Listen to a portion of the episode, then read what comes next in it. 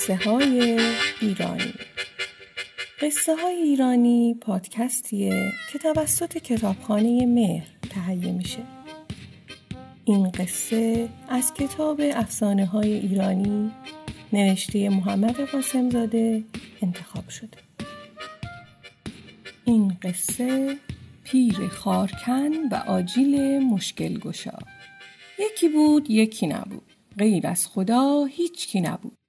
در زمانهای قدیم پیرمرد خارکنی بود که دو تا دختر داشت و با زنش و دو تا دختراش توی گوشه دنجی زندگی می‌کردن.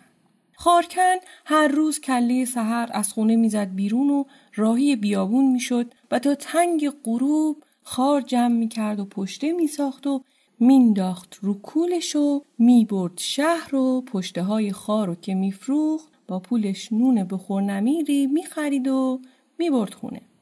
یه روز که هوا سرد بود پیرمرد خارکن که مریض احوال بود و بیحوصله مثل هر روز راه افتاد و رفت بیابون تا خاری جمع کنه و خرج زن و بچهش رو در بیاره. اما اون روز هرچی تو صحرا گشت نتونست خاری جمع کنه. آخر سر دست خالی برگشت شهر.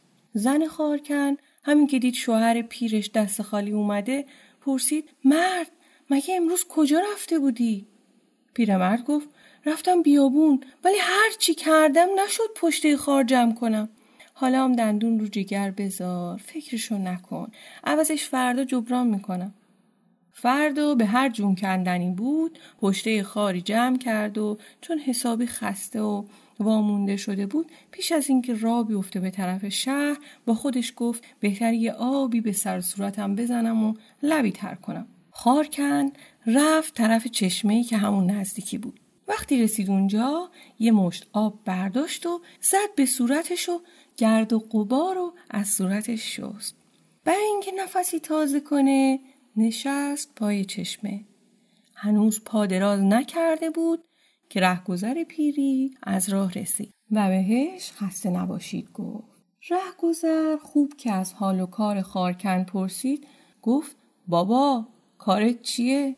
خارکن گفت یه پیرمرد خارکنم رهگذر از پای چشمه چند تا قلب سنگ برداشت و داد به خارکن تا بذاری توی کوله پشتیش خارکن که از کار مرد غریبه ما تو حیرون مونده بود با دودلی پرسید این سنگا به چه دردم می‌خوره؟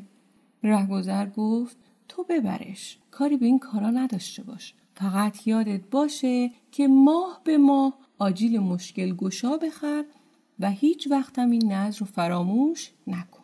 خارکم با خودش گفت بهتره که تو این گوشه بیابون دل این پیرمرد رو نشکنم. چون تا شافتابم غروب می‌کرد رفت و پشته خارش رو برداشت و رفت سمت شهر. پشته خار و فروخت و مثل هر روز با پولش یه نون و گوشتی خرید و رفت خونه. اما نصف شب که همه خواب بودن یهو دختر کوچیکی از خواب پرید و داد زد. ننه ننه چرا اتاق اینقدر روشنه؟ رو تاخچه چیه که این همه برق می‌زنه؟ خارکن که از خواب پریده بود.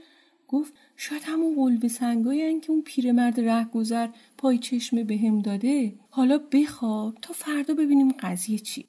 فردا که آفتاب زد و دنیا رو روشن کرد. خارکن یکی از سنگا رو برداشت و برد بازار رو به تلافروش نشون داد. اما تلافروش گفت اینقدر پول سنگ زیاد میشه که من انقدر پول ندارم.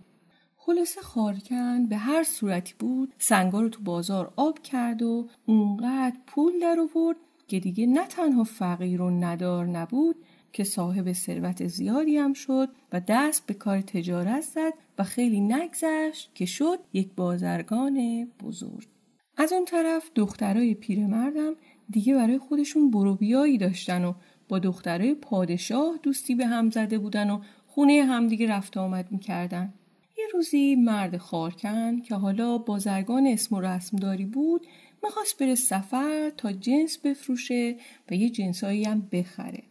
وقتی می‌خواست با زنش خدافزی کنه بهش گفت آجیل مشکل گوشا یادت نره. هر ماه هم نظر رو به جا بیار.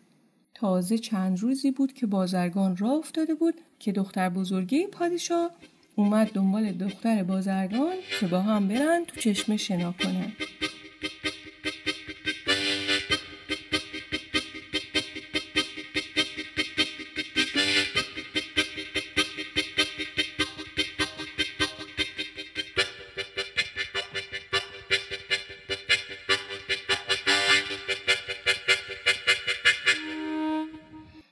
با هم رفتن شنا و دختر بازرگان زودتر از آب اومد بیرون. دختر پادشاه یه چند دوری شنا کرد و بعد از آب اومد بیرون و لباس پوشید. همین که خواست گلوبند مرواریدش رو برداره بندازه گلوش هر چی گشت گردمندش رو پیدا نکرد. از این بپرس از اون بپرس پیدا نشد که نشد.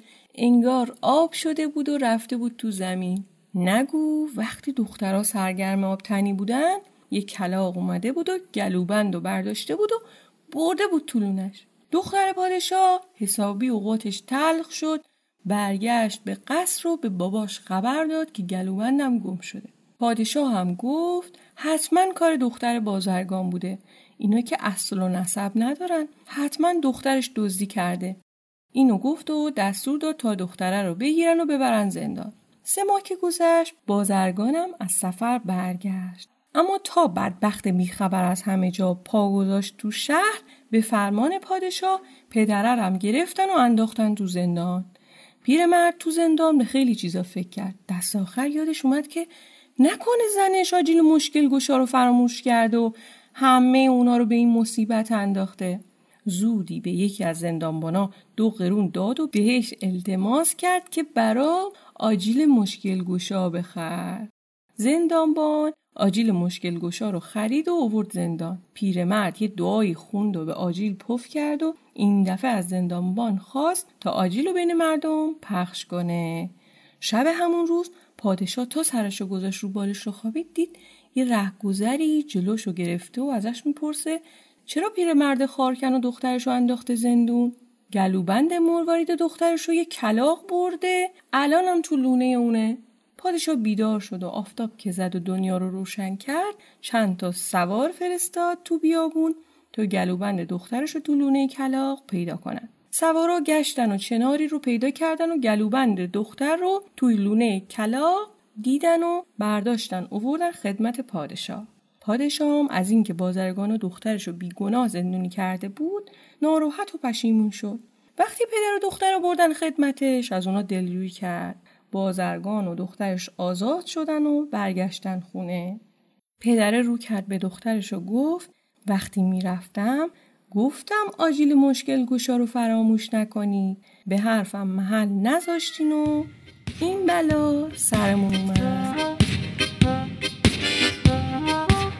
این قصه بازنوشته افسانه پیر خارکش و نخود مشکل گشا سیب خندان و نار گریان نوشته محسن میهندوست بود.